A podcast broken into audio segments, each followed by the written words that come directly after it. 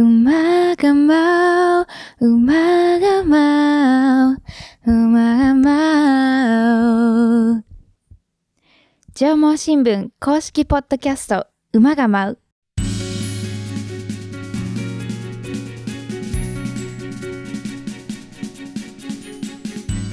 この番組は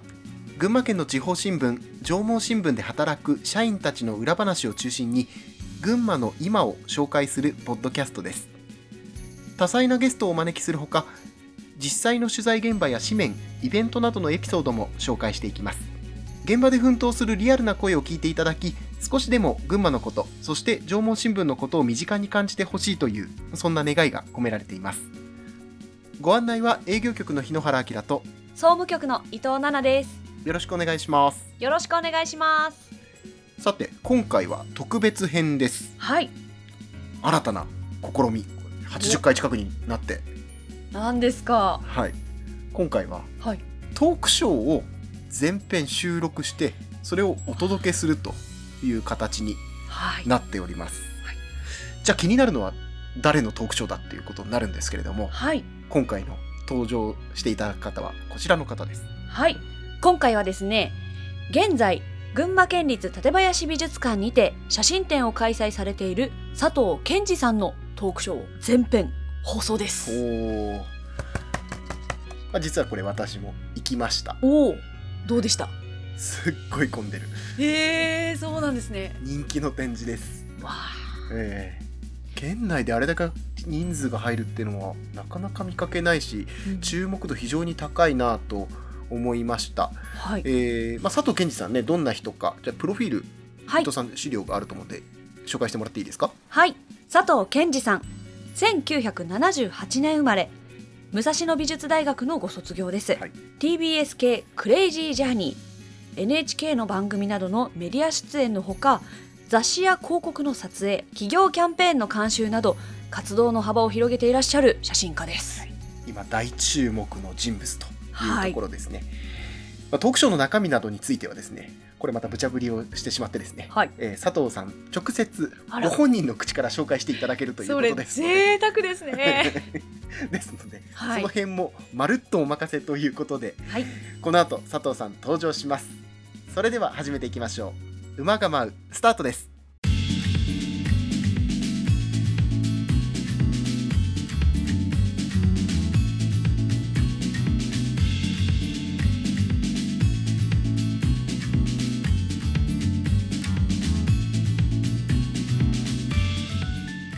上毛新聞公式ポッドキャスト「馬が舞う」をご視聴の皆様こんにちは。写真家の佐藤健二です。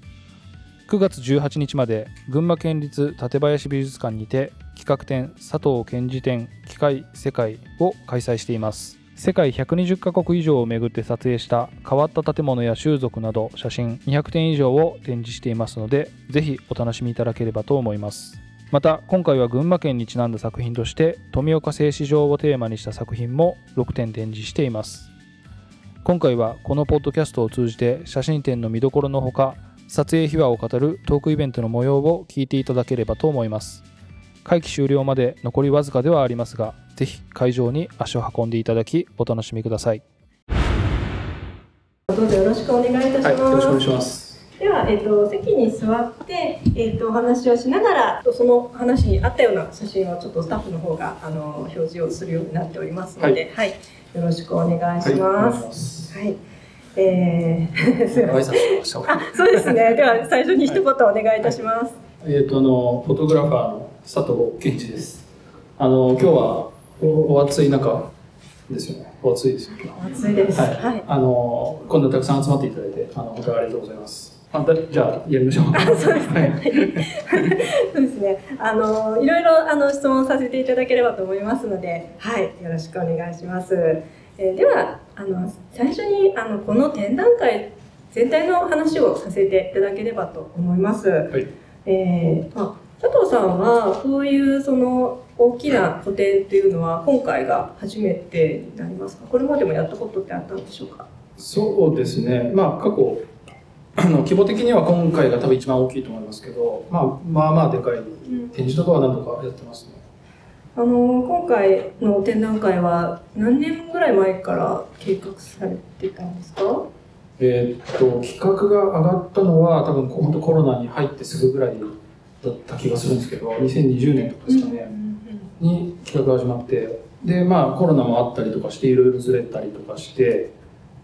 えーっと去去年スタートしたんですかね、うんはい。そうですね。はい。去年あのまあ兵庫県から始まって、であの高知県山口県と来て、まあ東韓ということで、はい。えーまあ今回初めて東日本ではい。開催という形になったんですけれども、はい。まあ佐藤さんねこちらの方にお住まいですので、何か反響とかはどうありましたか？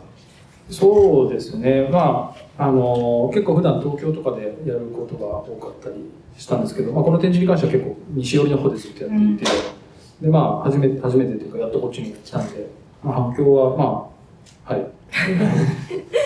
結構ねこちらのファンの方も多いと思いますが、はい。結構ね西の方で多いっていうのはなんか前もなんかちょっと伺った時は結構西に呼ばれることが多い。っていうようなお話を、ね、されてましたけれどそうですね、うん、なんか大阪は結構縁があるというかよすごいよく呼ばれてなんか客お客さんもすごいたくさん来ていつも来てくれるんですけどなんか関西人気があるんですかねあと高知もなんかあのいろいろキャンペーンで撮影させてもらったりとか、はいなんか不思議な縁があってって感じです。なはるほど。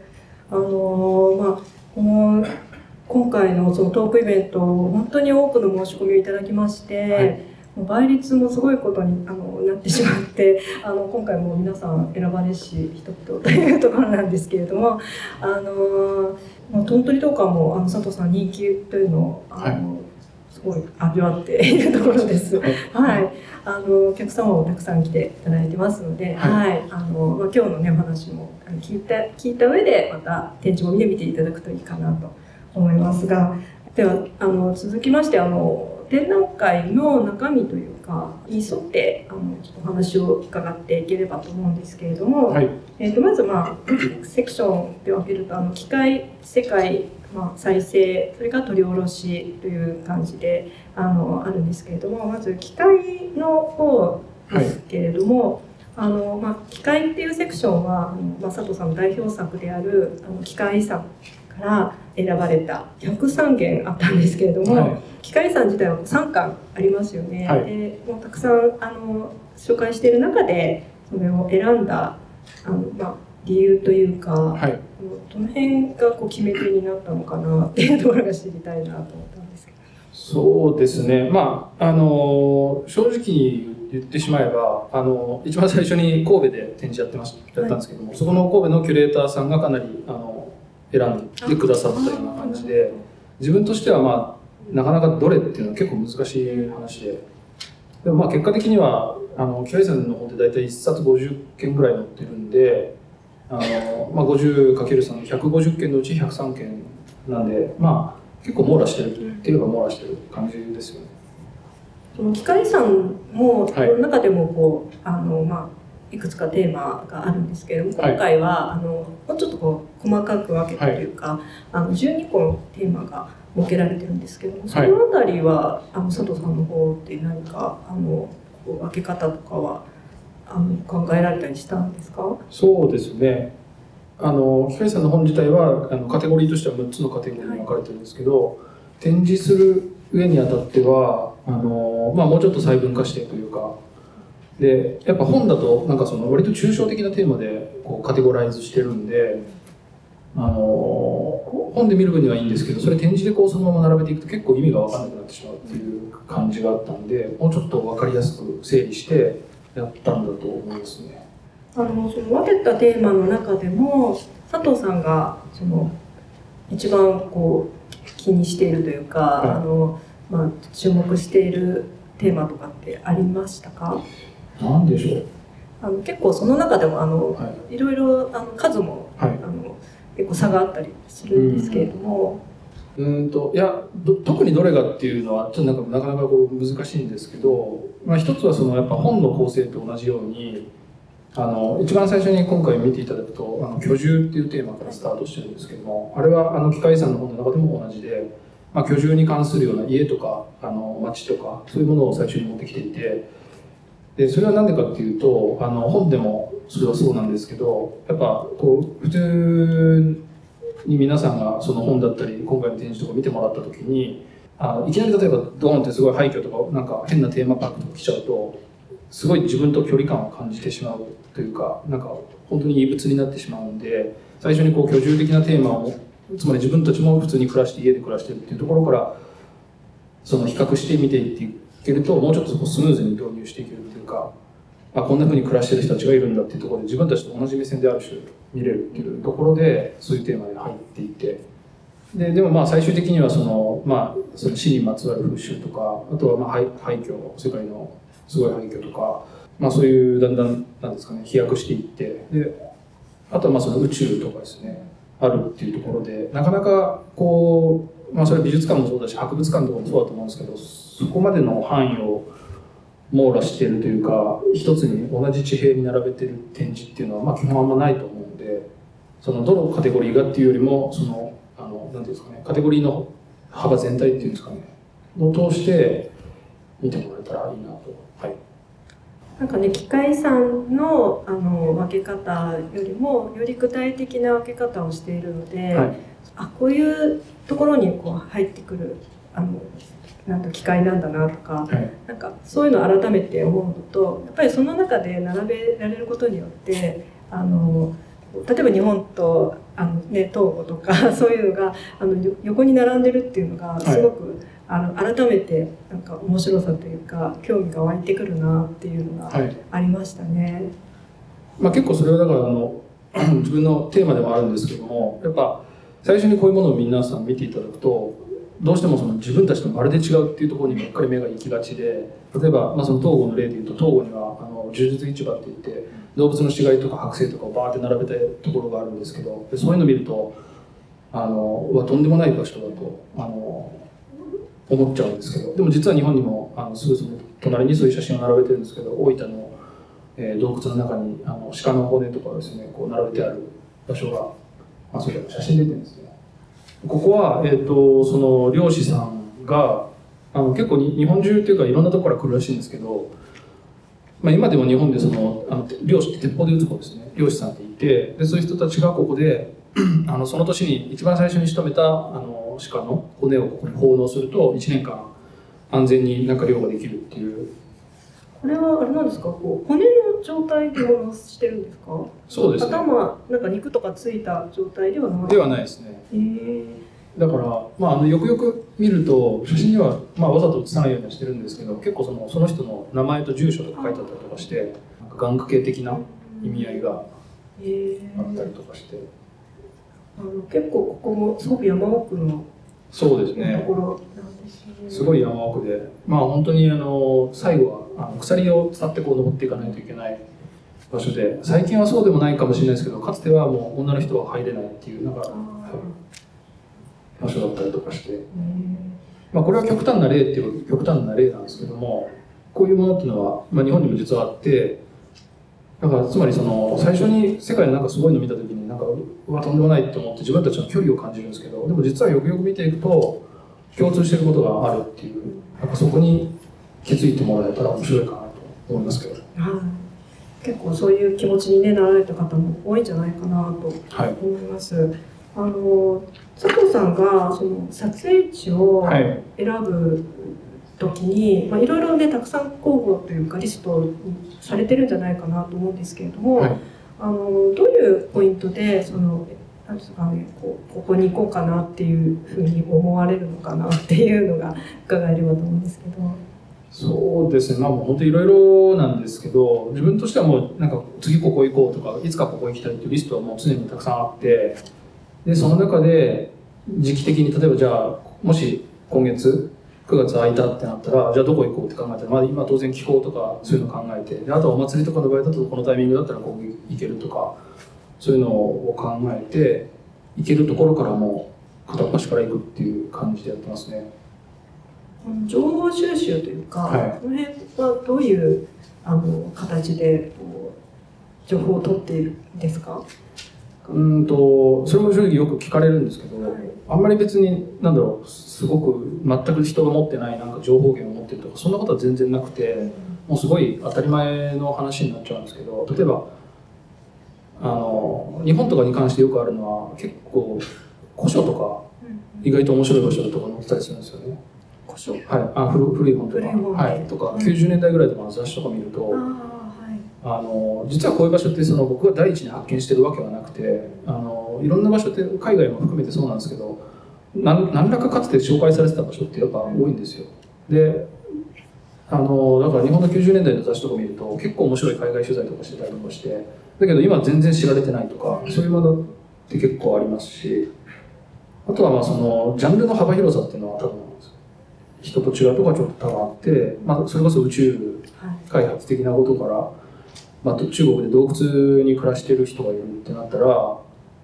あの、まあ、普通はあんまり行かないと思うんですけど、まあ、自分の場合それに直接行ってしまうっていうところがまあ人と違うのかなと思いますけどね。いろんなねあの場所にあの廃墟だけとかそういうんじゃなく、もう宇宙からあのであのいろいろなこうお祭りとかそういうところからいろんなものがこうフラットにね見せていただけるので、あのこう見る人もどれが自分がこう気に興味を持つかなっていうきっかけになるんじゃないかなっていうのがね、すごく思うんですけれどもちょっとそのもう少しその撮影の時の話を聞ければなと思うんですけれどもあのしょうなんていうかね撮影する際になんか気をつけるっていうところとかがはい、ありましたらば教えていただきたいんですけれども。気をつける。こう気をつけるというか何ですかね。こう行った時になんかあの、まあ、これはししないようにしているとかあのこれはするようにしているとかそういうことがありますでしょうか？うんとこれをするようにしてるっていうのは願掛け的なこととかですか？ねえー、とあとはまああの何ですかね。心がけ的なこととかどうですかね。なんかよく、まあ、聞かれるのはなんかジンクスがあるかとか安全のためのジンクス。それはあの全くないようにしててなんか結構多いんですけど海外とかよく人行く人だとなんかホテル入る時必ず右足から入るようにするとか、なんか日本出る前にこれを必ずなんかするとかあるんですけどそういうことは一切やらないようにしててなんかそういうことするとそれ忘れた時に嫌なので、あ確かに、えーなんかこれを必ず手につけていくとかうん、そういうものはもう極力ないように忘れちゃうと困りますよね。そうですね。うん。で、まあ、撮影に関してそのこう気持ち的な部分で言うとあのもうケースバイケースとしか本当に言えないんですけど、まあ、廃墟とかって別に誰も人いないわけで、あのそこはなんていうかある種不法侵入にならなければいいとかそういうレベルの話ですけどなんかまあ気使うのはやっぱその民族系とかあはい、少数民族だったりとか、まあ、日本でもあるお祭りだったりとかそういうのはそうですけどなんかその結構やっぱ自分のやってることとか写真を撮ることっていうのは、まあ、場合によってすごい暴力的なことになり得るんでそもそも彼らがこういうふうな形で紹介されてそれがあのどこまでの形であの当然彼らも今はその例えばアフリカとかそういうところ行った時に撮影して彼らもそれが何らかそのメディアに出るってことは理解をもちろんしてるしそういう形でちゃんと許可も取るんですけどただもう彼らの一旦手を離れてしまえばもうそのコントロール外れて日本でいろんな形で紹介されちゃうっていうリスクがあるわけじゃないですか。でその中できちんとこっちが思ってることが100%ちゃんと正しく伝わればまだいいんですけどやっぱどうしてもそのなんでしょうネットの中とかリツイートとかされていくうちに曲解されたりとかしてなんか全然本来こちらが言いたかったことと違うような形で伝わっちゃうってことはもう当然あるんでそこら辺はすごい気を使ってますね。はい。この解説が今回ついてるじゃないですか、はい。でまあもちろん機械遺産でもあの説明されている文章だったりすると思うんですけれども、はい。そもそもその、まあ、解説文をその書くにあたって、えっと、現地で収集した情報だけじゃないですよね。なんかいろいろ調べたりとかそうですね。んですかね。まあこれも結構難しい話であのー何でもよく撮影するとさやっぱ現地でいろんな直接聞いた話が一番だっていうふうになんかやっぱみんな言うんですけど実際現地の人ってあんまりよく知らなかったりするんですよね、うん。なんで自分たちがこういう格好をしてるとかこういうお祭りやってるとかで意外と知らなくて下手するとウィキペディアの方が詳しかったりするんですよ。うん。そういうことは多々あってあのそれでもそう聞くと笑ってしまうけどでも自分たちに置き換えて考えるとすごくわかると思うんですけど例えば群馬でやってるなんかお祭りがあったとしてそれの歴史知ってる人なんてほぼいないわけじゃないですか。で、まあ、ほぼいないっていうか知ってる人もいるんでしょうけどほぼ知らずにみんな参加してるわけじゃないですか。でそれは海外でやっぱ同じでパプアニューギニアとか行ってなんかすごい仮面つけてる人たちもあなんかその仮面になんか名前がついてたとしてそれがじゃあなんでどういう由来でそうなってるのかとかなんでこの祭りが始まったのかっていうとめちゃめちゃいい加減な答えが返ってきたりするんですよ。あのでこっちが逆にいやそうじゃないって思いながら聞いてるみたいなパターンは結構あるんですけどですね。だからやっぱまあ最低行ってあの撮影して話聞いてででももちろん逆も当然あって、まあ、別にウィキペディアがどうってわけじゃないですけど分かりやすい例として言うとウィキペディアとかにもうこういうふうに書かれていて特に自分が扱ってる場所ってそのそもそも日本では情報がない場所があるんですよそういう場所ってなんかあのあそこの場所の歴史だったりとかなんでこうなったかとかいろんなことがすごいしれっと書かれているんですけど実は現地では全然違うっていうパターンもあるんですよね。だからその両方をすり合わせてなんか実際のところどういうことなんだろうとかっていうのはやっぱり一定考えてからじゃないとなんか分かんないことってありますね。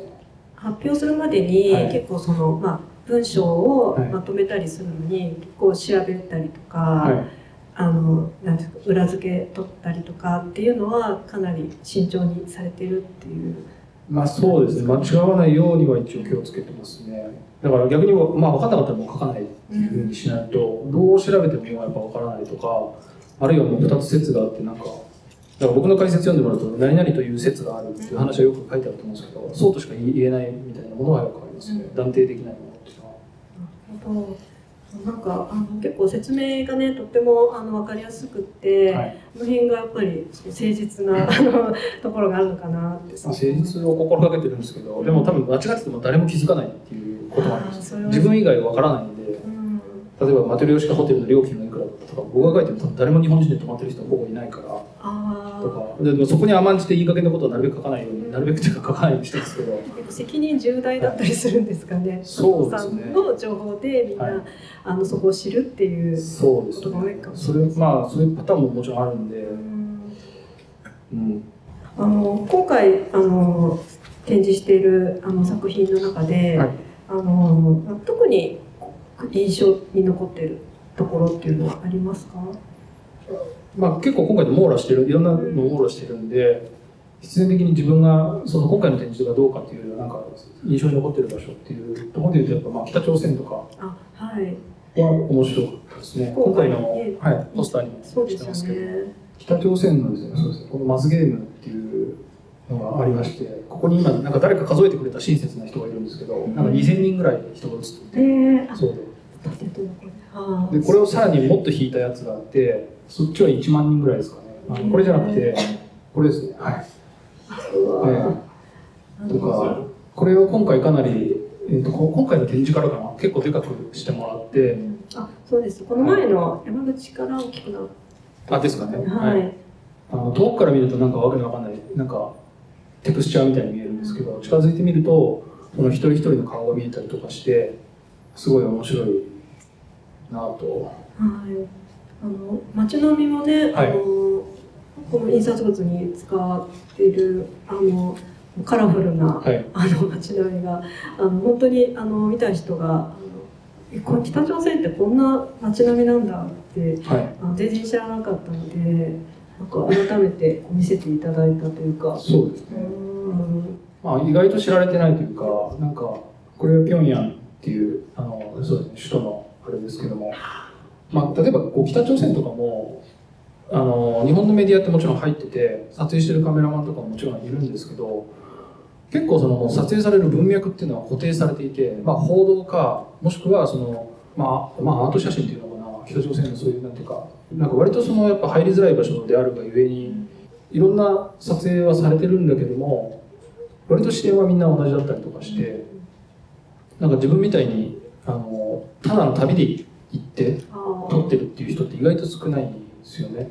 ただ旅行で行ってる人はまあ日本人にももちろんいるんですけど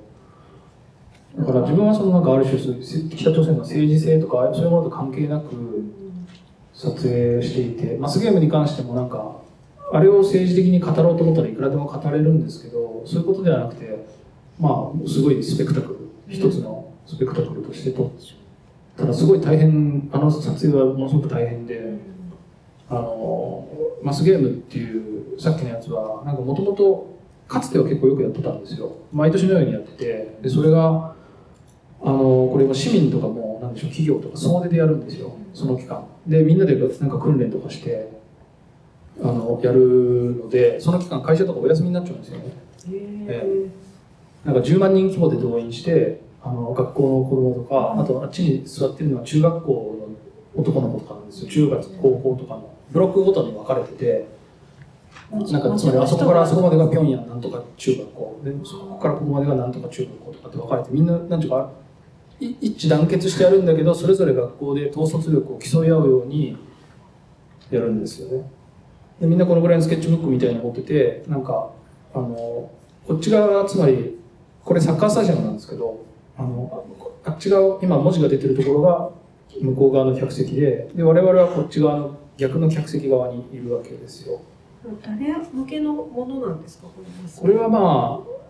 誰向けなんで観しょ光客向けとかそういう。うもともとは多分そうだと思います。観光客だったりあの、まあ、あとはそのいわゆる将軍うん様が見に来てその統率力のみんなが揃ってるぞっていうことを確認して拍手するみたいな場所だったんですけどそうそれで撮影行った時はですね僕はどうしてもそのでこれずっとやってなかったのが5年ぶりになんか2018年にやるっていう情報が直前に流れてきて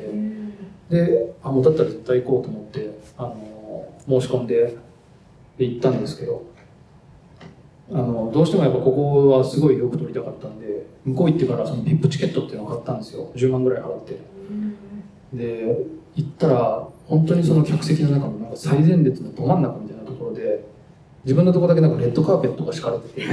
なんかまさにこういう感じですよね。で後ろにみんなその群衆がいて一般市民はなんか1000円ぐらいの席でみんな見てて。でそんなところに座る人誰もいないからなんかその前日にはそこでキム・ジョンウンが見てたんですよ、えー。あの角刈りの人ですね、はい。あの人が前日見てた席で来てしまったもんだからすごい目立ってしまって。あの人誰って感じで なんかその髪型とかの雰囲気でどう考えてもみんな北朝鮮の人って角刈りじゃないですかもう指定の髪型があるんでみんなそういう中でこんな髪型で来ててでんわけわかんないじゃないですか。でなんか多分報道の人だったらもうちょっと雰囲気あるけどなんかそういうタイプの雰囲気にも見えないし本当こんな感じで言ってるんでええなんだあいつっていう感じでみんながざわめいててで 僕もなんかわかんないから後ろ振り返って一応 えまあそれはすごいでも結果としてそのおかげですごいいいの撮れてえでもまあ一般席でも見てみたかったんでまた翌日に一般席でも申し込んで撮影何日も連続でやるものなん1です週間ぐらいやるんですよ。ですえでもまあ本当これをやると国力が低下するっていう なんか謎のあれがあるんで結局これ1年でまた停止してでその後今に至るまでやってないですよ。多分じゃあすごい貴重な機会というか。そうですね。いやすごいですね。やっぱりそういう情報が入ってくる感じになってるんですか？そうですね。おあのお祭りというかそういうイベント世界のはい。いろんな珍しいイベントをやるときとかに、お父さんやるよっていう話が。いやまあ入ってくるっていうか、うん、覚えてないですけどなんかはい。まあでもこれとかも、まあ、真面目な話をするとあのとんでもないことややってやがるなってみんな思うと思うんですよ。こので、まあ、数字でそう言われてますしあの要は向こうはパラパラ漫画になっててそのスケッチブックをあるタイミングでみんなでバッとめくっていくと要はみんなで巨大な自分たちがそのあたかも液晶における1ピクセルになってみんなでタイミングを合わせてめくってこちらに文字を表示したり最後はあのなんかその将軍様の顔が現れたりとか。あでこの時期ちょうどにあの北朝鮮と韓国の歴史的和解みたいなのがあって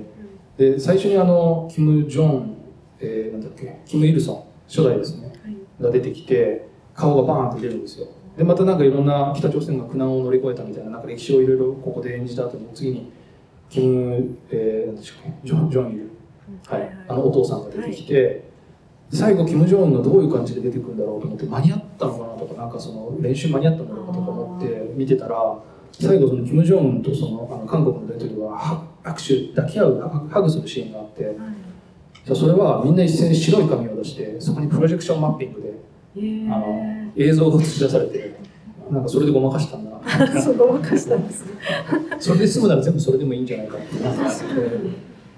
っていう。まだだんだんハイテクも取り入れていたというそうですね。えー。結構すごかったです。最初ドローンショーとかありましたし、あの東京オリンピックとかでもあったようなドローンが軍隊飛行してあのっていうのがあったり結構やっぱ技術的にはなんかいろいろ持ってるなとか。でもこれはまああのすごいことやってるって思われるんですけど実はもともとの起源をたどっていくとこれを始めさせたのは日本らしくてね、そういうのに関われていたんで、そうそうえーってみんなね、あの持ってる人多いと思うんですけど。あ日本統治時代にもともとそのドイツでこのマスゲームってなんかやってて要は集団でその統率性を高める運動みたいなことをやっててそれを日本政府が取り入れて日本がその学校とかでやらせてたらしいんですよねで日本がそのあの朝鮮を統治してる時にあの向こうの運動会でこれを演目としてやってで日本がまあ撤退した後もそれが残ってでなぜか今北朝鮮だけで独自発展をうん続けてるっていう面白いですね。なんかそれは自分の一つのテーマというかでもあってなんかとんでもないものっていうのは一見あるんだけどいろいろたどっていくと実は日本と関係してたとか日本っていうかまあそれは自分たちとの全くのゼロの縁がゼロではないっていうことに気づくとまた面白いというかありがとうございます。あのちょっと,、えー、と今回、あの佐藤さんの作品にこう関連する形で、あの大阪の国立民族学博物館からあの資料をお借りしてあの一緒に展示してるんですけれども、あのこの辺はあのどういうきっかけでこういうこう展示することになったんですか？あのーまあどうしてもやっぱ自分が撮影してるものっていうのは変わったものが多いんでその辺を今回展示するにあたってやっぱそれは最初にあの企画した人とも話しててあのなるべくなんていうのかな。ガーナの関係の写真とかありますか？あのなるべく実物も展示したいですねっていう話をしていてこれですね。まあこうやって写真で見て解説読んでもらえれば大体なんかそのあれは分かると思うんですけどやっぱ実際のものがどんなもんかっていうのはなかなか見てみないと分かんないところあると思うんで。でその辺を問い合わせようと思った時にあの日本だとやっぱどうしても大阪の民学がものすごい資料を持ってるんで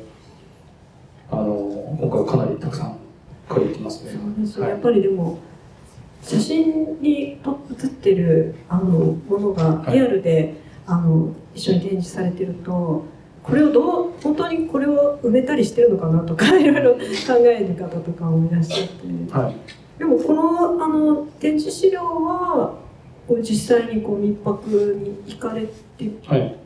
選ばれたんですか？民泊って、あのー行かれたことある方は分かると思うんですけど結構広くてすごいいろんなものが展示されてるんですけど実はすごいのはあのバックヤードというか倉庫がすごいんですよね。倉庫に展示されてないものはあの3倍ぐらいあって例えば棺桶とかもあの展示室の方には1個2個ぐらい確か置かれてるんですけどあの倉庫の方に行くとさらにたくさんの棺桶がいっぱいあるんですよ。でその中からいろいろ選ばせてもらってでただやっぱどうしてもその展示が難しいものって多々あって今回ので言うとあのネレツ族の、えっとなんか頭につける装飾とかもお借りしてるんですけどあれとかはもう持ち出したりとかするとなんか布がボロボロになっちゃうとかもう崩壊しかかってるとかでそのどうしてもやっぱその展示する先の湿度調整がどうなってるとかまた美術館と博物館って結構違うじゃないですか。そうですね、ええ。だからそれによってあのこれは貸し出しできないとか結構いろんなやり取りがあったり、ねえなんか本当に貴重なというかあの展示もねあの本当にさ作品とあの関係がある形の資料をあの展示あの実際に会場で一緒に見ることができるっていう本当に貴重なあの、ね、体験なんですけどあの本当にリアルな寝物っていうのはちょっといろいろもしかして見えちゃってる人もいるのかなっていう。気もしないまあでもだいぶ時間が経ってあのもうだいぶ呪いも収まってると思うんで。僕もよくあってそれこそある意味だから展示してるものの場所っていうのは基本全部自分が行ってるんそうでですよね。なんかよくそういうのも言われるんですけど今何か起こったとしたら何に呪われてるか分かんないんですよ。なんかパプアの精霊かもしれないしなんかインドネシアの何か死者かもしれないしその行った時にはい何かこうそういう神秘的な体験とかをしたりっていうのはあるんですか？いやないですね。だから鈍感だからやってられるんだと思うんです鈍感であろうと思ってますしうん。でも一回だけそれこそさっきの東郷の柔術市場はい。行った時に、まあ、動物の死骸とか剥製がわーってあるわけですよ、はい。でまあ後で考えるとおそらく匂いなんじゃないかなと思うんですけど匂いってやっぱその気配のようにずーっと体に残るので撮影した後珍しくなんか肩が重くなってでなんかちょっと気持ち悪いなと思って多分匂いが残ってるからだと思うんですけど。なんかそういうなんか麻薬成分みたいなのとかがもしかしたら入ってたりとか。とまあそれもあるかもしれないですけど、まあ、きこれは何やるかというと要はその向こうって呪術師っていう人たちがまだいてあの呪術って日本でいうとなんかその呪いをかけるとかそういうような話によくなりがちなんですけど別に呪いってそういう意味じゃなくて民間療法だったりとかある人がなんか何日経ってもなんか気分が優れないとか当然アフリカでもそういうことってあるわけですよ。日本で言ったらうつ病みたいなこととかってあるわけで。でじゃあでもそういう割と、まあ、そこら辺に暮らしてる貧しい人とかがじゃあ精神病院にすぐ行こうとか心理内科とか行こうとか思ってもこの東郷とかないわけですよ。本当に高級な白人の人たちが暮らしてるエリアとかにはまああるんですけどそういう人たちが普通に行けるようなそんな高度な医療ってやっぱないんでじゃあそういうの誰がやるかって言ったらこういうところにいるその呪術師っていうあのウィッチドクターとか彼らは言うんですけどもうウィッチだからウィッチってのは魔女みたいな意味ですね。でドクターって医者じゃないですか。かウィッチドクターって呼ばれててその人たちのところに行くんですよ。そうするとそのウィッチドクターがまあすごいいろんなケースバイケースなんですけどじゃあここであの市場に行ってフクロウの3羽なんか羽をむしり取ってそれをあのなんかすりつぶしてなんでらかんだらとかいろいろ言うわけですよ。ピューマの歯をどうたらこうたらとかなんかその。でそれを要は処方箋薬局みたいな。ここにいろいろ行けば、ええ。そういう動物関係のものが手に入るという。そういう場所ですね。さすがにここ撮影した時になんかちょっとその肩が重くなって。でも僕その前にフランスにある今回も展示多分してたと思うんですけどルルドっていう聖地があるんですよ。ルルドの泉っていうところがあってなんか昔そこにあの聖母マリアが降臨して人々になんか3つの予言をしたっていう、まあ、有名なカトリック三大聖地の一つなんですけどでそこはルルド水が湧き出しててその水になんか不思議な治癒力があるとされてるおかげおかげというかせいでというか全世界からあの結構まあ歩けない方とかいろんな方が集まってあの実際奇跡認定をなななんか過去100件ぐらいはされてるんですよね。あのキリスト教のそのカトリックの中でも厳しい奇跡認定っていうのがあってちゃんと認定する部門がバチカンにあってなんかそこルールで言ったら歩けるようになったとかいろいろ言うんだけどでも実はそれはただ医療のせいだったとかあるんだけどどういろんな角度から見てもこれはもう奇跡だっていうなんかその奇跡認定があるんですけどそれが結構あの一番出てるところででそこでなんか清水をちっちゃいなんかこのぐらいの可愛いから買ってたんですよ。あ、普通に売ってるんですねえ。えでフランスだったんでフランスからその東郷に行って東郷フランス語圏なんではい行って呪術市場で気分が悪くなって清水持ってたと思って肩になんか振りかけたらきなんか気分が良くなったっていう。あの文化的に言うともうめちゃくちゃなんですけど東郷の呪術になんかそんなカトリックの清水をつけるっていうなんかもう何の文脈も。なんか日本っぽいですね。え何でもありって。いう。そうですね。へー。まあそんなもんですね本当に、あ、すごい。面白いです。えありがとうございます。まあ、あと、まあ、多分皆さんこういう話も好きだと思うんであのあとはその展示してる中でいうと南マドール遺跡っていうのがあって展示の部門でいうと結構最後の方にあるところなんですけど太平洋のあそこの呪われた遺跡と言われていてあの有名なムー大陸ってありますよね、はい。はい、それのなんか首都がそこですね。首都なんじゃないかって言われたような場所なんですけども、まあ、こういう場所であの国でいうとミクロネシア連邦っていうのは、えー、とハワイとグアムのちょうど中間ぐらいにあるんですよ。ポンペイ島っていう島があってそこの南の外れの方にあるんですけど、えっとこういう感じの島が90ぐらいあるんですね。でこれ今道潮になってるんでこういう遺跡が要は海の中に浮かんでるようになってるんですよ。島の上に、はい。こう建造物というか、そうですね。あるってことですかね。。はい。いで全部石を組み上げて作っててただこの遺跡は誰が何の目的で作ったのかというのはいまだに分かんないんですよね。一定なんかあのそうじゃないかといろんな説はもちろんあるんですけど誰がどうやって作ったかっていうのも分かんなくてそういう記憶とかもはい一切そのどこにもないという。そうですね。結構内容の方ってあんまりなんかその文章によるものっていうのは残さないんで文化として結構のそういう謎の遺跡ってまあイースター島とかもそうですけど多いんですけどその中でもここはあの本当誰が作ったのかあのどうやって作ったのかっていうなんか中上弦部岩っていうなんだろうなあの自然でできる六角形のこう鉛筆みたいな形六面体みたいなの柱があるって。それはなんか海底で火山が爆発するとで瞬間的に海水で冷却されるとその中上限部岩っていうのができるんですけどそれを使って組み上げて作ってるんですよ。でただこの岩自体はこの周辺で取れるものじゃなくてこの重たい岩をどうやってここに運んだのかとかっていうのは分かんなくて。で現地の人たちにその伝承ではあの西から来た魔術師が口笛を吹くと岩が飛んできてこれを作ったっていうなんか伝承があって。で実際これ最初に発掘したのはドイツ人の考古学者が見つけた、えっと、まだそんなに古くないんですけど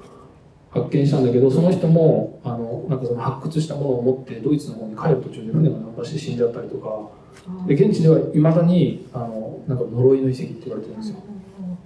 詳しく知ろうとすると、は何か不幸が起こると。とか言われてて。で僕もですねまあそんなあの期待のもとにここに行ってこれが王の墓って呼ばれる一番大きい島なんですけどここにそのかつてお墓があったっていうところでで船でこう行ってあの上陸しようとした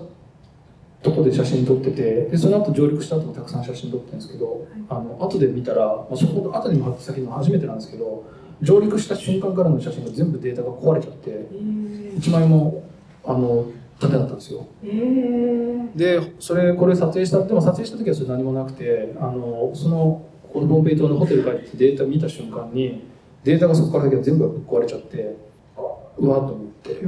で最終的に日本に帰ってなんかあの緊急データレスキューみたいなサービスでやったらなんとかある程度復旧はできたんですけどただ原因は本当分かんなくて。で、まあ、個人的に後で思ったのはあのあくまで科学的に考えるとですけどこの中上限部岩っていうのはその火山が爆発して海水で急急に冷却されるとできるんですけどその時に地軸の向きによってその岩ができる向きによって要は磁力が封じ込められると。で一本一本は巨大な磁石みたいになるわけですよ。でああいう特にデジタルのカメラとかで使う SD カードとかああいうのって磁力にすごい弱いんですよね。強い磁力加えるとデータが壊れちゃうんですよ。もしかしたらその上陸する瞬間に SD カードとか何らか磁力が影響してあの壊れたんじゃないかという仮説を話まあそれをなんかサンディスクの人に話したら「いやそんな弱くはないです」って言われたんですけど。でもそれ以外逆に考えられないくらい。磁力が結構強かったかもしれないですよね。かなって思って。でも後には先にも本当それくらいでかつての伝承ではここの島にあのよそ者が入るとあの雨を降ってその彼らを追い出そうとするっていう伝説があって。でも本当にここで僕撮影しててこの外壁に登った瞬間に雨がすごい降り出してへあのーすごいですねと。すごいですねというか、ちょっとなんかいろいろ言おうと思えばいろいろね言えちゃう感じの体験ですね。まあ、現地の人は本当にここでも嫌がってて、あのいまだに上陸するのはやっぱ嫌だって言ってで、まあ、23年前からにあの世界遺産になったんですよはい。で、まあ、だからさすがに今はあれかもしれないですけ観ど光客とかが来てそれをこう案内するのも嫌って感じですかね。だ関わってる人はまあ別にもう行きますけど現地で暮らしてる人たちはもう無駄になんか本当学校の遠足とかでもなんかなぜか行き先になったりするらしいんですけど、へあの結構な親とかそのが行かせないとかあっていう話は聞きましたね。え。へえ。うんまあそういうねいろいろ現地で言われてることをこう実際にねえちょっと体験しちゃうというか。えそう面白いですね。えすみません、ちょっといろいろ機械のところでかなり話を費やしてしまって、はありがとうございます。楽しい、楽しいというか貴重な話最前列を。に子供がいらっしゃるんであなんか大丈夫ですか？そんなつまんない美術の話をしてるのかな 冒険談を話してるいやすごいなかなかねあのそこまでの話はなかなか聞きないと思うので、ありがとうございます。あのそれでちょっとあの話題がというか話を変えまして今度はちょっと、まあ、群馬会場ならではの取り下ろしはいについて、あのちょっとお話を伺えればと思うんですけれども今回あの、まあ、富岡製糸場で、えー撮影をしていただいたんですけれども、はいそれまで群馬県ってどこか撮影って知ったことはあったんですか？なんかあったと思います。よあまり記憶がなかった、そうですあねの今回ねその、まあ、佐藤さんから富岡製糸場にしたいっていうの話をはい。あの結構ねギリギリというかあのもう今年あの5月ぐらいですか？ね、はい。に話を伺ってその前もいろいろ候補をね、挙げてえいたんですけれども、は何かあれ降りてきた感じだったんですかね。その富岡製糸え場からと。いうわけでもないですけど まあここは別にそのいわゆる廃墟ではないですし、ただ絵的にはすごく面白いなとは思っててあのただ今回その撮影してる中で軍艦島とかやっぱその日本の高度経済成長時代とか、まあ、そのちょっと前ですかね。70年代60年代とかにその日本の産業を支えた場所が、まあ、軍艦島廃墟になってたりとか。でそういう廃墟っていうのは今回たくさん展示してるんでその意味で言うとその富岡、えー製糸場もそういう流れの中で紹介できるかなと思ったっていうところですかね。まあで実際はあの世界遺産になっていて、はい。結構あの公開用にいろいろこうあの保存しながら見せたりとか、はい。まだちょっとその公開できない場所とかもあって、今回はその、まあ、公開してる場所としてはあのここのその、えー、と創始場っていうねあの、はい。ところのみで他はあの非公開の、ねエリアだったんですけれども、ね、なんか結構向こうのあの政治上の方がすごい協力してくださって、はいい、ろいろねあの策を取ったりとかにしてくださって。そうですね。なんかまあ、なんか、まあ、皮皮肉というかじゃないですけど、やっぱ未公開の部分のがすごく面白くて、あの公開されてるところに関しては、あのやっぱもうみんな知ってるイメージだと思うんですけど、非公開になってるところって、ある種ちょっと廃墟じみてるというか、まあ、こことかも確かそうでしたけど、整理されてないがゆえの、やっぱめちゃくちゃな配管とかされてて、ねうん、なんか。ねいずれその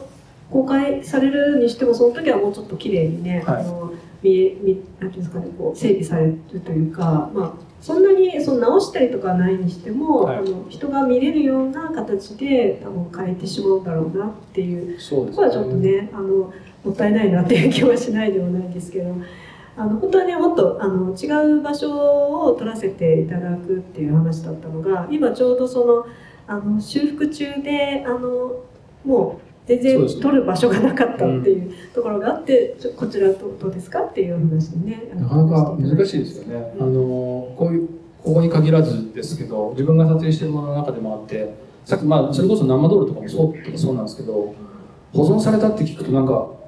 まあ良かったと思う反面、あ保存されちゃったかっていう気持ちもやっぱあって、どうしても鉄作が作られたりとかね。なんか保存がやっぱメインになっていくんで、あのまあ、例えばイースター島とかもなんか僕昔行った時は2004年ぐらいとかにもう20年ぐらい前とかですかね行った時はそれこそ全然別にそれがいいこととは思わないですけどモアイの横とかに普通に立って写真撮ったりとか全然できちゃったんですけど2015、6年の時行った時にはやっぱモアイ全部に対して作ができててあそうですね、る種そうですね昔。これは2015、6年だったと思うんですけど昔はそれこそあのあのあの並びの中に立って写真撮ったりとかって全然。あもう入れなくなっちゃうそうなんですよね。まあ、別に僕も並んで撮りたいわけじゃないですけど少なくともその作がない状態で撮りたいなっていうのがあるんでうん。そういう意味で昔は撮れたんですけど今は多分これそこのなんかい岩のラインがありますけどそこまでしか寄れないんですよ多分。まあそれは難しい難しい問題ですね。当然やはり何でもかんでもしちゃうと今のなんか富士山みたいな話になっちゃうしぱりなんか朽ちてねええ。しまって、やっぱりあの人工のものってどうしてもどんどんこう崩落していったりとか、はあのそのままだと年月とともにやっぱり朽ちていってしまうものなのでそれをいつまでも見せるためにはやっぱり何かしら修復したりとか入らないようにしたりっていうのがね必要になってきちゃいますよね。その辺がちょっとその前に行くっていうのが大事なのかもしれないですよね。ギリギリのタイミングをねえまあそれを佐藤さんは常に発掘し続けているというか、はい。ねえ、あの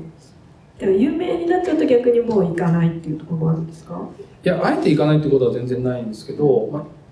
もうある程度世の中になんかそういうイメージが出てて、まあ、だそういう意味で言うと富岡製糸場とかもちょっとその悩んだところはあったんですけど、まあ、これどう撮ってもこうしかならないよなっていうのがやっぱあるんですよ。どういう場所ってあって、で最初公開エリア撮影されてる時は、えちょっとあまりにもね整備されちゃっているっていうので、なんとなくちょっとダウンダウンしトーンダウンしてる感じをちょっと見受けられたんで。え一回だから言いましたよね僕。撮影中に、あまあ裏話的なあれですけど、え。撮影中にこれ多分ここだけでそうですね。構成するの無理だから。他のとこ行ったんです群馬の他の場所行きましょうって言って実は。他の場所に急遽撮影に行って。行ったんですよね。で帰ってきた後に非公開エリアも入らせてくれますって言われてで入った瞬間に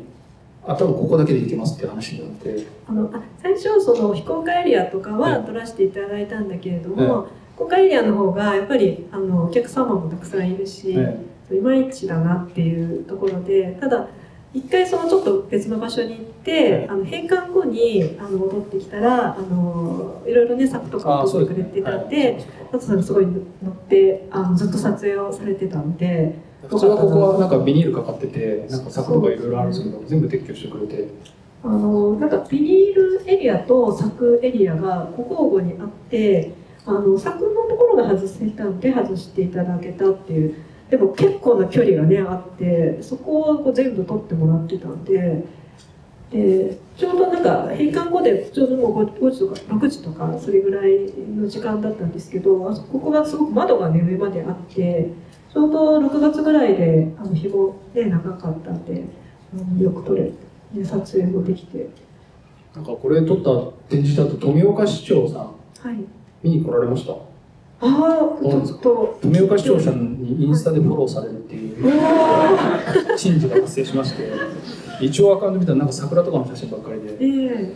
フォローフォローバックした方がいいかなって悩み続けて今に至ってるんですけどそうなんですね。ええそうだったんですか。いや、結構ね、やっぱり、あの、富岡製糸場さんの方も、あの。まあ佐藤さんのそのファンの方若い方とかにこの富岡製糸場っていうのがこうあのなんか、まあ、宣伝っていうかすることもできできるのでっていうんで喜んでなさってまして、やっぱは難しいですよね。本当になんかあの自分が撮影してるとそれは自分のテーマとか別にあんま関係ないですけどもやっぱり、うん、保存してしまうことによってトータルでいうと面白くなくなってしまうっていうのはどうしても遺跡とかこういう場所っていうのはあってあの、まあ、今回展示してる中でいうと熊谷さんもなんか好きっておっしゃってたあのマヤ観光いはい。ホテル。はい。はい、神戸の方にあるんですけどマヤカンって言われてる廃墟の女王とか言われてる場所ですね、ここなんかは結構成功したケースでもともとは廃墟だったのは、まあ、廃墟ファン内ですごく人気が高くて不法侵入が多かったんであのえー、とこ神戸だとかな大阪かなんかの飲食店やってる結構若い方がここも買い取ったんですよ。で廃墟として残そうっていう形でやってでそれでこの前産業遺産としてなんか登録されたんですよね。産業遺産だったか忘れたんですけどなんかとにかく結構初めてのケースらしくて。でもここなんかもやっぱ苦労してるのはあのーここはだからよくドラマとかあとミュージシャンのその PV とかの撮影で使いたいっていう依頼がすごく多いらしくて。でただそれをもし本当にその撮影とかで貸そうってなるとあの安全基準法とかのなんかであのちゃんと耐震構造とかなんかいろいろやらないといけないんですよ。でそれかなりお金かかるらしいんですけどそういうことをでもちゃんとやってでそうすると綺麗になってしまうじゃないですか。でだから結局あのその後にまたあのディズニーランドとかでもよくあるあの エイジングって言ってあのちょっと？古色をつけるというか。そうそうそうそう。壁とかが古めかしく加工するっていうことをまたやるっていうなんかそういうややこしい。でも確かに直してもあのその廃墟の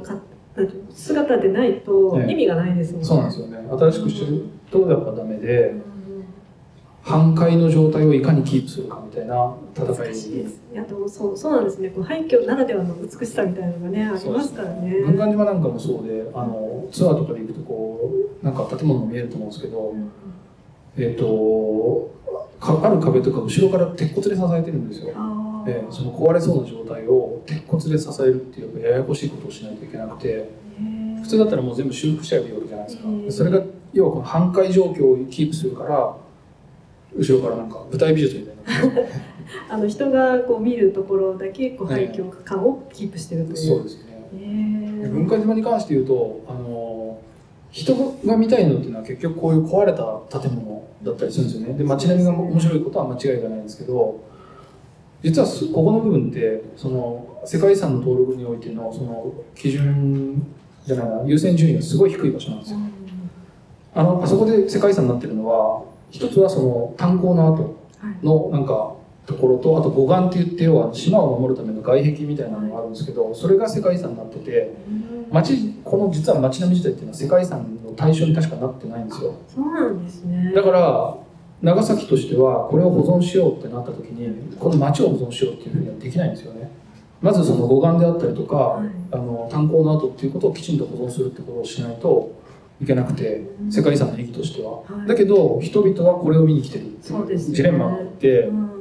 だから結構いろんなその僕もいくつかそういう話もらってなんか協力しようとかいろいろやったんですけどなんか募金募ってとか、い。なんかチャリティー的なことやって寄付長崎市に寄付しようとかそういう話とかいろいろなんかあるんですけどただ彼らとしてあのそういう人たちが守りたいのはどっちかというとこの町の景観なんですけどでも長崎としてはお金もらったら先にやらないといけないのは護岸と炭鉱の整備だってところでそのジレンマがすごいある。ね、要件が満たされないと、ええあのね、登録が消され取り消されちゃったりとかっていうね事態になりそうな。えそうなんですね。そうだねでも建物とか本当あのやっぱり特にねこういうとこだとあの潮風とかであのどんどん朽ちていくんだろうな。でもその状態がキープどうやったらキープされるんだろうなっていうねあの古い状態がやっぱみんな見たいでしょうからね。まあ、ここなんか本当にしょっちゅう台風が直撃するところで今ちょっとこれ写真には写ってないですけどこっち側のあの白い一番右端の建物が30号棟ってやつで、はい。えっと日本で一番最初の鉄筋マンションうんなんですよねで今それがもう本当に崩壊しそうでっうんていうそうですね。いやなかなかあのいろんな話を伺えて、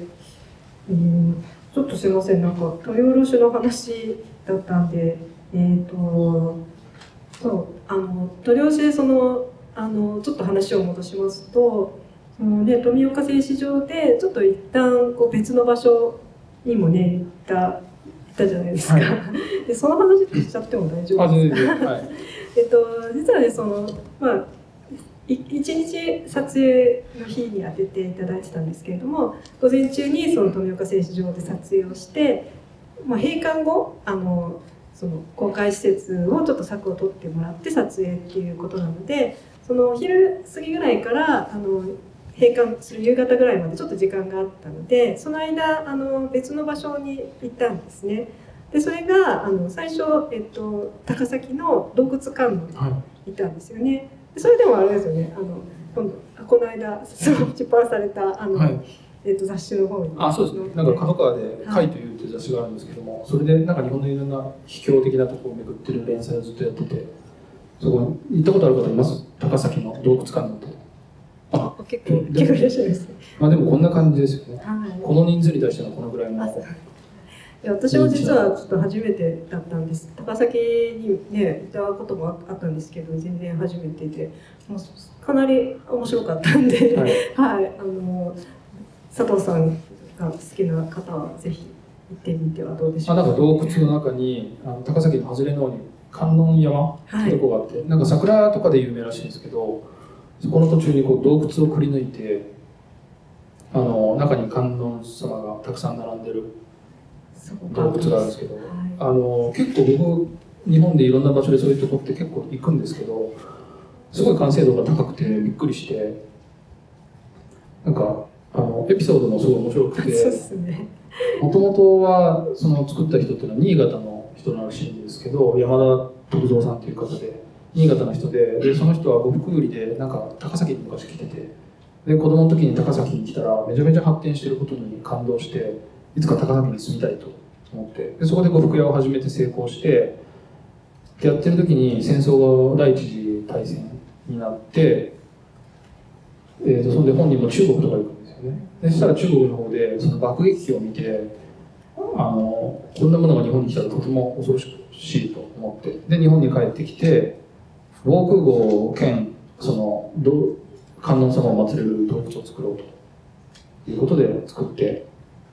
で今に残ってるっていう、まあ、商人あのすごいだからなんか宗教的な人が作ったっていうより商人が作っててなんかエンターテインメント感があって。すごい面白かったですね。なんかね宗教的って言えば本当にこうちょっとエンタメ的なねそうですね。だからなまあそなんか本当にそのその人は商人だったからあのなんかホームページにもそう書いてあるんですけどなんか我々はそのいわゆる宗教施設じゃなくて商人だから来た人たちに対しては「いらっしゃいませ」って言いますっていうふうに書いてあってなんかそういう意味でも気気持ちがいいって言ったらあれですけど。でぜひ行ってみてください。で洞窟観音に行った後にもう一箇所行ったんですよね。はい。あのえっと、緑市の、えっと、藤滝不動尊はいはい。はい、あの神社の裏にあの滝があるんですけどその近あの横にあのなんですか金属のプレートの人型を展示あのなんか奉納してるんですかね。そうですよ。っていうところでこれは、ね、佐藤さんが行ってみたいって言って、まあなんか結構原始的な信仰というか、あの例えば手が悪い方とかがその自分の手の、まあ、身代わりっていうんですかね。金属で手をかたどったものをそこにぶら下げて願掛けするっていうような場所があって、まあ、すごい奥まったういうか。ですね、はい。ちょっと迷迷ってというか、ちょっと行きづらいところでしたけれども、あれはね、な何なのかよく分かんなかったんですけど、あの不思議なあの場所でしたね。なんか、まあね、じゃあ作品でもいつか見たいなって思うんですけれども、はい、あのまあ、そんなのがありつつ、また静止場に戻って撮影して、今回はあの全店静止場でやったという。はいはい、あのことになりましたけどね。そんなあの群馬県の撮影ではそんなことがありましたということでちょっとご紹介させていただきました。なんかだんだんいい時間になってきまして、えっ、とちょっとえっ、とその先のあのセクションもちょちょこっと触れたいなと思ってるんですけど、えっ、と世界のところなんですけれども、あのまあ世界はあのまあ写真集のね世界から2021年に刊行された世界からあの選ばれているんですけれども、あのもともとのその写真集自体はものすごい分量のね、はい。分厚い写真集になってますけれどもあのそれはあの、えっと、この展覧会があの、まあ、考えてる時から構想はされていた写真集だったんですか？いやそれとは全然関係なく関係なく、はいはい。進めてて、まあ、コロナの中でこれがいつまで続くかわかんないっていう状況の中でなんかでもいつかあのああいう本を作りたいっていうのはずっと思ってて機械遺産っていうのは一応自分のなんか看板的な形で、まあ、ライフワーク的な形でずっとやってるんですけどもだからあの結構こういうふうに展示したりとかすると皆さんそれを見ると僕は常に本当にそういう旅をしてる人だっていうふうに思われることが多くてそれは当然なんですけどただ自分の皮膚感覚として言うとあの例えばあの洞窟の村があったとしてそこに行ってその写真撮ってってやった時にその一連の旅の中でその現地の滞在してる時間って旅全体の中でいうと本当に10%もないくらい5%ぐらいだったりとかするわけですよ、まあ、中国だったらまだもうちょっと入れますけど例えばそれがもっとどっか遠い場所だったりすると行くのに1週間かけて撮影したのは1日とか2日とかででまた帰り1週間かかるみたいなそういうことも多々あったりとかしてそれがまたお祭りになったりするともう本当に数時間のためだけに行くとかそういうことも多々あるんですよ。でその途中何やってるかというと、まあ、つまりこういう光景を見てるわけですよ。何気ないいろんな旅の景色っていうのを見てて。で人前に出てこうやって喋ったりとか仕事としてこうやってやってる時っていうのはどうしてもそのじゃあ中国には洞窟の村がありましたとかって話をしてるわけですけど自分の個人的になんかその、まあ、コロナのような時になってぼーっとしてる時に思い返したりする景色っていうのって意外とこっちだったりするんですよね。そんな洞窟の村のことをずっと思い出すとかっていうよりもなんか頭の中にパッとなんかレストランとかの光景が浮かんであれどこだっけとかなんかちょっと旅先で会ってなんか話したなんかおじさんとかが妙に印象的でなんかそういうことを考えたりとかずっとそういうことがこの20年続いてましてでこのつまり公開してこなかった90%の時間っていうでその間も当然写真を撮ってるんでなんかそっちが自分にとっての本当の旅旅だったなっていうのはなんかずっとまああったんですよ。でそれをまあ一冊なんか本にしてまとめたいなって思っててあのそういう話したらあぜひやりましょうというふうに言っていただいたんでまあああいう形で本にして。たくさんのね写真っていうのがやっぱりそのおっしゃってた機械遺産とかのあのに行って実際その機械遺産の中で発表してるもののその他の部分が全部詰まってるのかなっていう、はい。なんかそれをこうその分量で表してるのかなっていう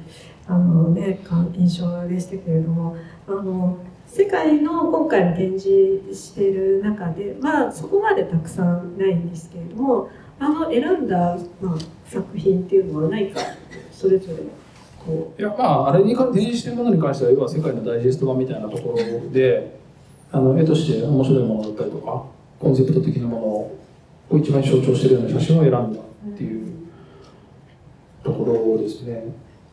なんか撮っていくうちにやっぱそので最終的にタイトル何にしようと思った時にやっぱこの世界っていうのが、まあ、世界としか言いようがないなと。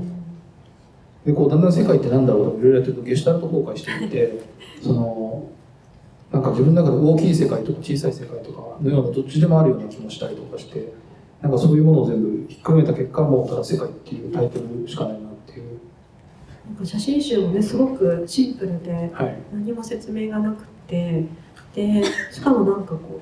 うね黒黒い一色で外の世界との想定が。であの塚の部分が金色なんですよね、この黒と金っていうのはなんかなんかお好きだったりするんですか？いや別に深い意味はないですけど、うん、ただまあ世界に関して言うとなんかあれ結構昔の聖書とかの作り方を真似てて、えー。まあ、聖書に限らず昔の高い本ですね、はい。はい、の作り方を真似てて要はあのレザーっぽいこの想定で,、で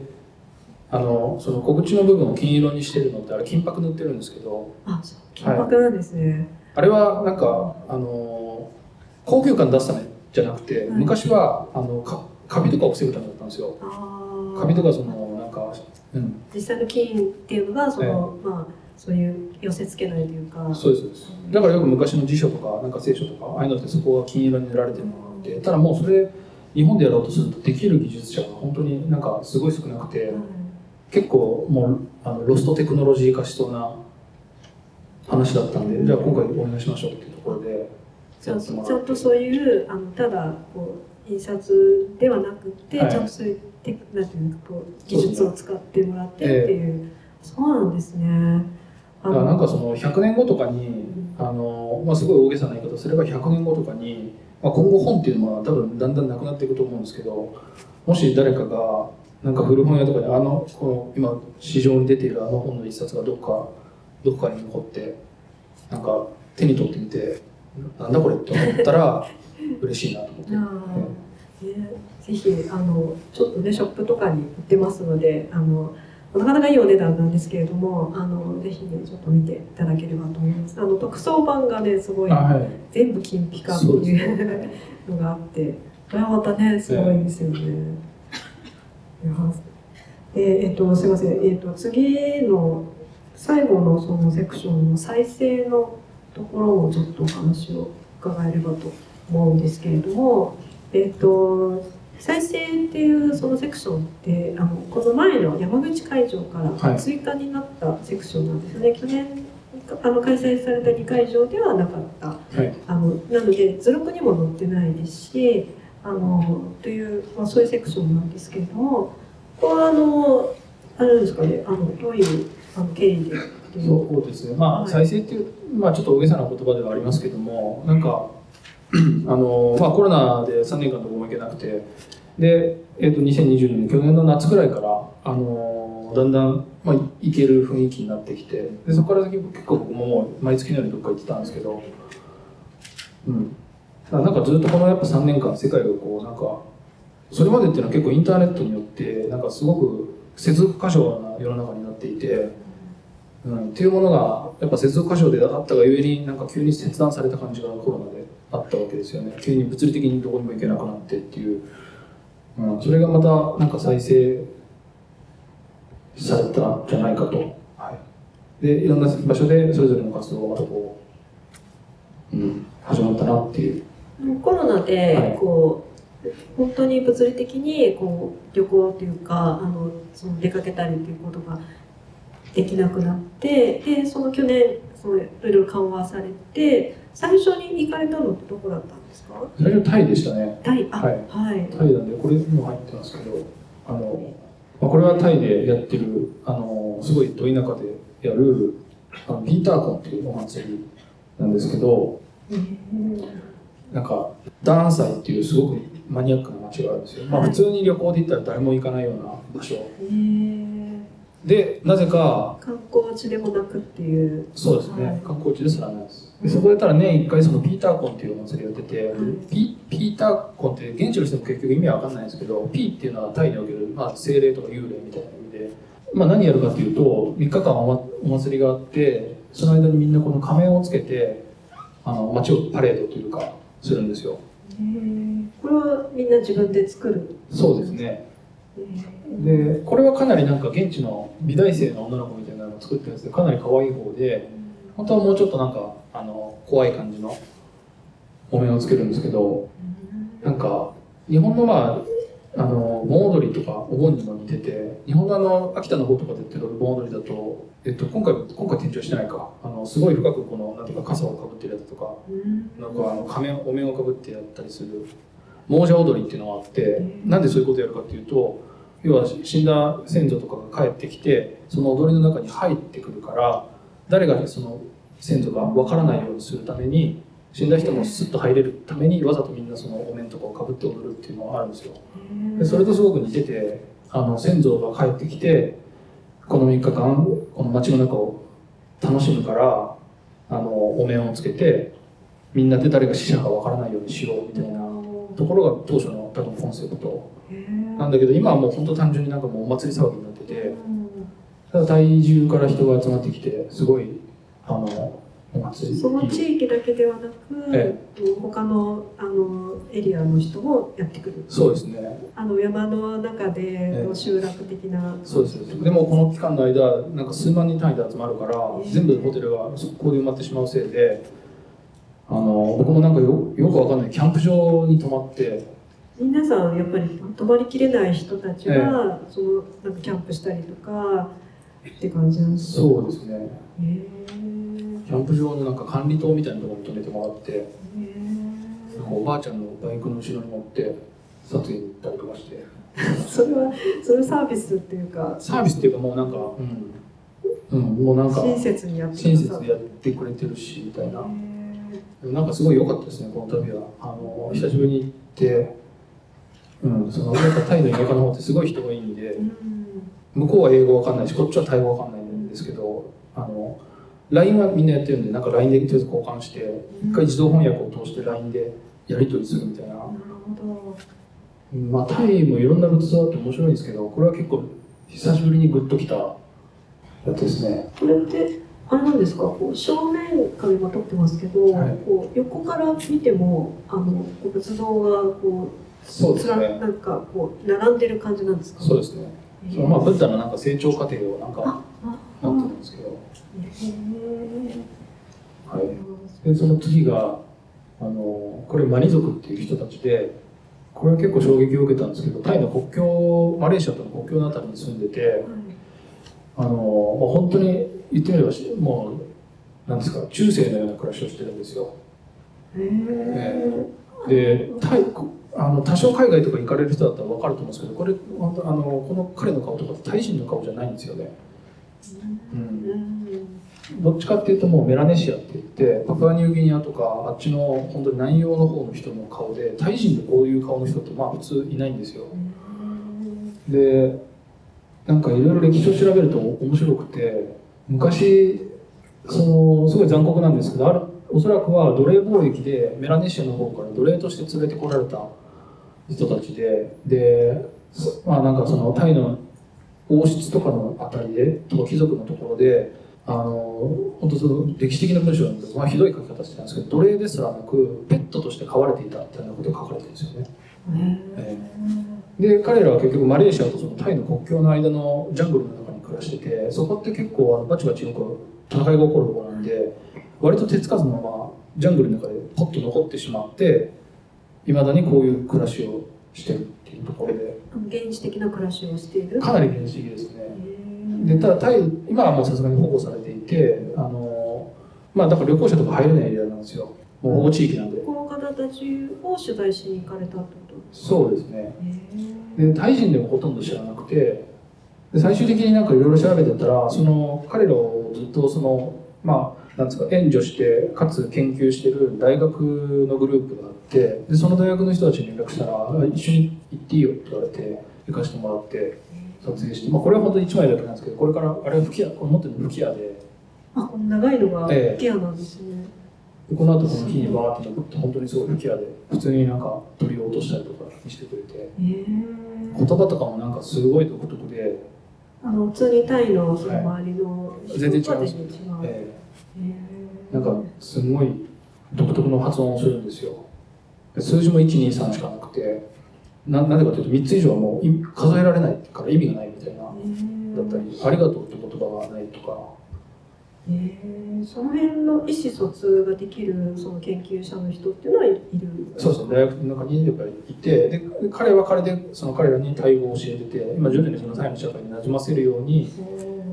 やったりとかしてるんですけどまあ本当に結構びっくりしたなるほど、そうなんですね。なかなかちょっとね、その再生エリアの中でも、この辺はちょっと説明がなない写真だったのあそうですね今ちょっと伺って、みんなちょっと、あのね、っていう感じになってるんじゃないかなと。あとは次次行ってもらっていいですか？これはあのバヌアツのそのカーゴカルトっていうお祭りなんですけども、まあ、この前あのテレビの方でも放送させてもらったんですけどあのバヌアツのタンナ島っていうところでもう時間もないんであの1分で話しますけどあのタンナ島っていうところで昔第二次世界大戦があって日本とそのアメリカってガダルカナル島っていうところですごい戦争があったんですよ。すごいあの太平洋の中でも熾烈な戦争で特に日本にはめちゃめちゃ死者が出たんですけどそれがソロモン諸島っていうところで行ってバヌアツはその下にあるんですよね。アメリカ軍はそのソロモン諸島の戦いの支援基地としてバヌアツに基地を作るんですよ。でそれはあの真珠湾の次ぐらいに大きいアメリカの作った太平洋の最大の基地なんですけど当時、まあ、そういう戦争体験があってその後この島の人たちはアメリカの兵隊が持ってたものっていうのがすごいびっくりしてであれと、まあ、要は彼らが持ってるものが欲しいと思ってあのそのなんていうかアメリカを崇拝するというか、まあ、そういうある種の信仰が始まったっていう。でいまだに毎年2月になるとこういう米兵の格好が生まれて行進をやるっていうあのすごいざっくり言うとそういう話なんですけどね、あのクレイジージャーニーの方でね、あの2回に分けてね、なんか輸送されてて、ね。これ本当にあのすごい面白かった。自分的には撮影してて本当過去一番ぐらい面白くて。ただ撮影しながらこれ絶対伝わらないなって思ってて。であの案の定やっぱスタッフもめちゃくちゃ苦労したみたいで。あなんのかそうですよね。でもなんかあの行ってみないとわからない、ね、歴史みたいなのを、はい。その佐藤さんがあのこう大知っていく過程みたいなのがすごい見ててあの面白いなって思ったんですけどこうやってこう分かっていくこともたくさんあるんだろうなっていう。そうですね、はい。こういうものを扱う時ってやっぱ本当難しくてその実際あの番組で放送する時もすごいいろんなやり取りをしたんですけどどうしてもやっぱテレビとかってあのたくさんの人がいるんで最大公約数でしか伝えられないんですよ。10話があったとしたらそのうちの伝えられるのって2ぐらいだと思ってないといけないですね。やっぱそれは本当に子供からお年寄りまでが見るから今ここで話してるような説明例えばソロモン諸島とかもうそういうことがいらないわけですよ。で削って削ってやっていくとどんどんその本当のものからは外れたすごい残りかすみたいなものしか伝えられなくなっちゃうからなるべくこっち側をちゃんと伝えるようにっていうのでいろいろ作る人はみんな苦労するんですけどこういうものを扱う時は本当難しいなというのはすごい思いました。なるほど。これだんそう時間の方がになってまいりました。と最後にあのまあ今後の予定や告知などがもしあれば予定お話し伺いたいんですけれども、こありますか？あなんか一応今12月ぐらいにこれの本を作ってて、はい。はい、それが出そうだとか。アマゾンでなんか予約がもうできるみたいなのを見かけました。あそうそうなんかまうっかり出てしまってあ、うっかりあ違うまだ多分値段も何もめちゃくちゃだと思いますそうなんですね、はいまだだったんですね。はい。それはなタイトルとかはまだこれから？いやまあカーゴカルカトでーゴカルトで、ははいい、じゃあこれから新作が出るということで、はい、皆様。あとはこの展示自体が、えっと、一応ここで一旦ストップするんですけどまた来年以降はまた また西に行ってしまうんですけどそうですね続くというところでこの巡回展なのになぜか東日本ではここだけで、今後もまだ予定がね東日本でないので。あのまずお友達とかでまだ来てない方いたらぜひあのその話をしていただいてあの18日までやっておりますので、はい、あのぜひこの機会に見ていただければと思います。えーではなんか本当にいろいろねお話伺ってあのもう終わってしまうのが残念なんですけれどもあの時間の方がもう過ぎてしまいましたので、えーこの辺りで、えー佐藤健二トークの方は終わりにしたいと思います。佐藤さんどうもありがとうございましありがとうございた。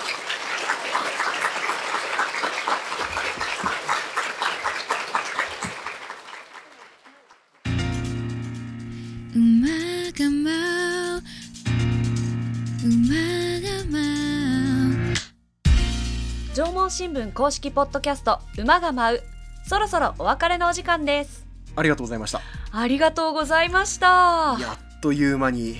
濃厚な時間でございました。はい。皆さんもねその場にいるような臨場感でお楽しみいただけたんじゃないかなと思いますし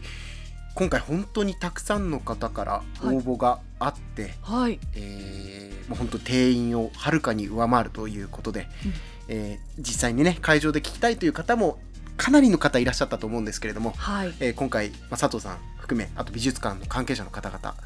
のご尽力とご協力いただいたことで今回このような形でうん。収録できて、ありがとうございます。ありがとうございいます。会場で聞けなかった方はうん。これで聞いてそして残り少ない会期の中で足を運んでいただきたいということですかね。そうですね。幸いまだやっておりますし、はい。えーまあ、冒頭私もねこれ行きましたよって言ってました言いましたけれども、い、やすごいです本当に。これ絶対見た方がいい見た方がいいと。思います。はい。えー今回ね、トークショーの存在をもしあのご存知ない方なんかもね、これをきっかけに興味を持っていただいて、はい。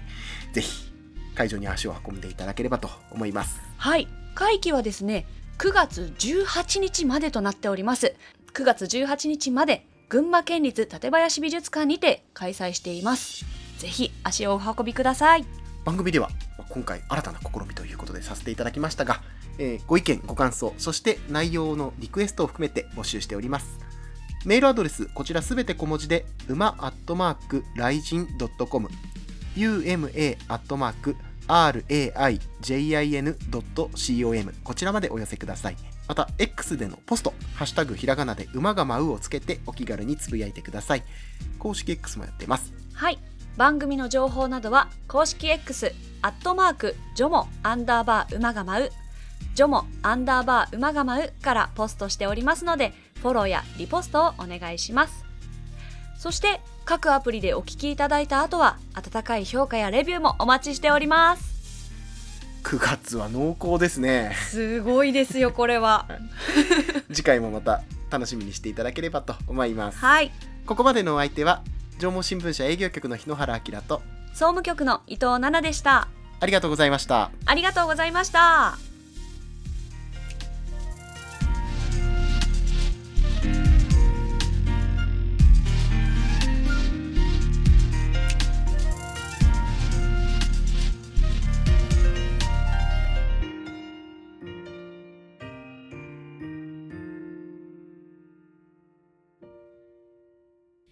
縄文新聞公式ポッドキャスト馬が舞う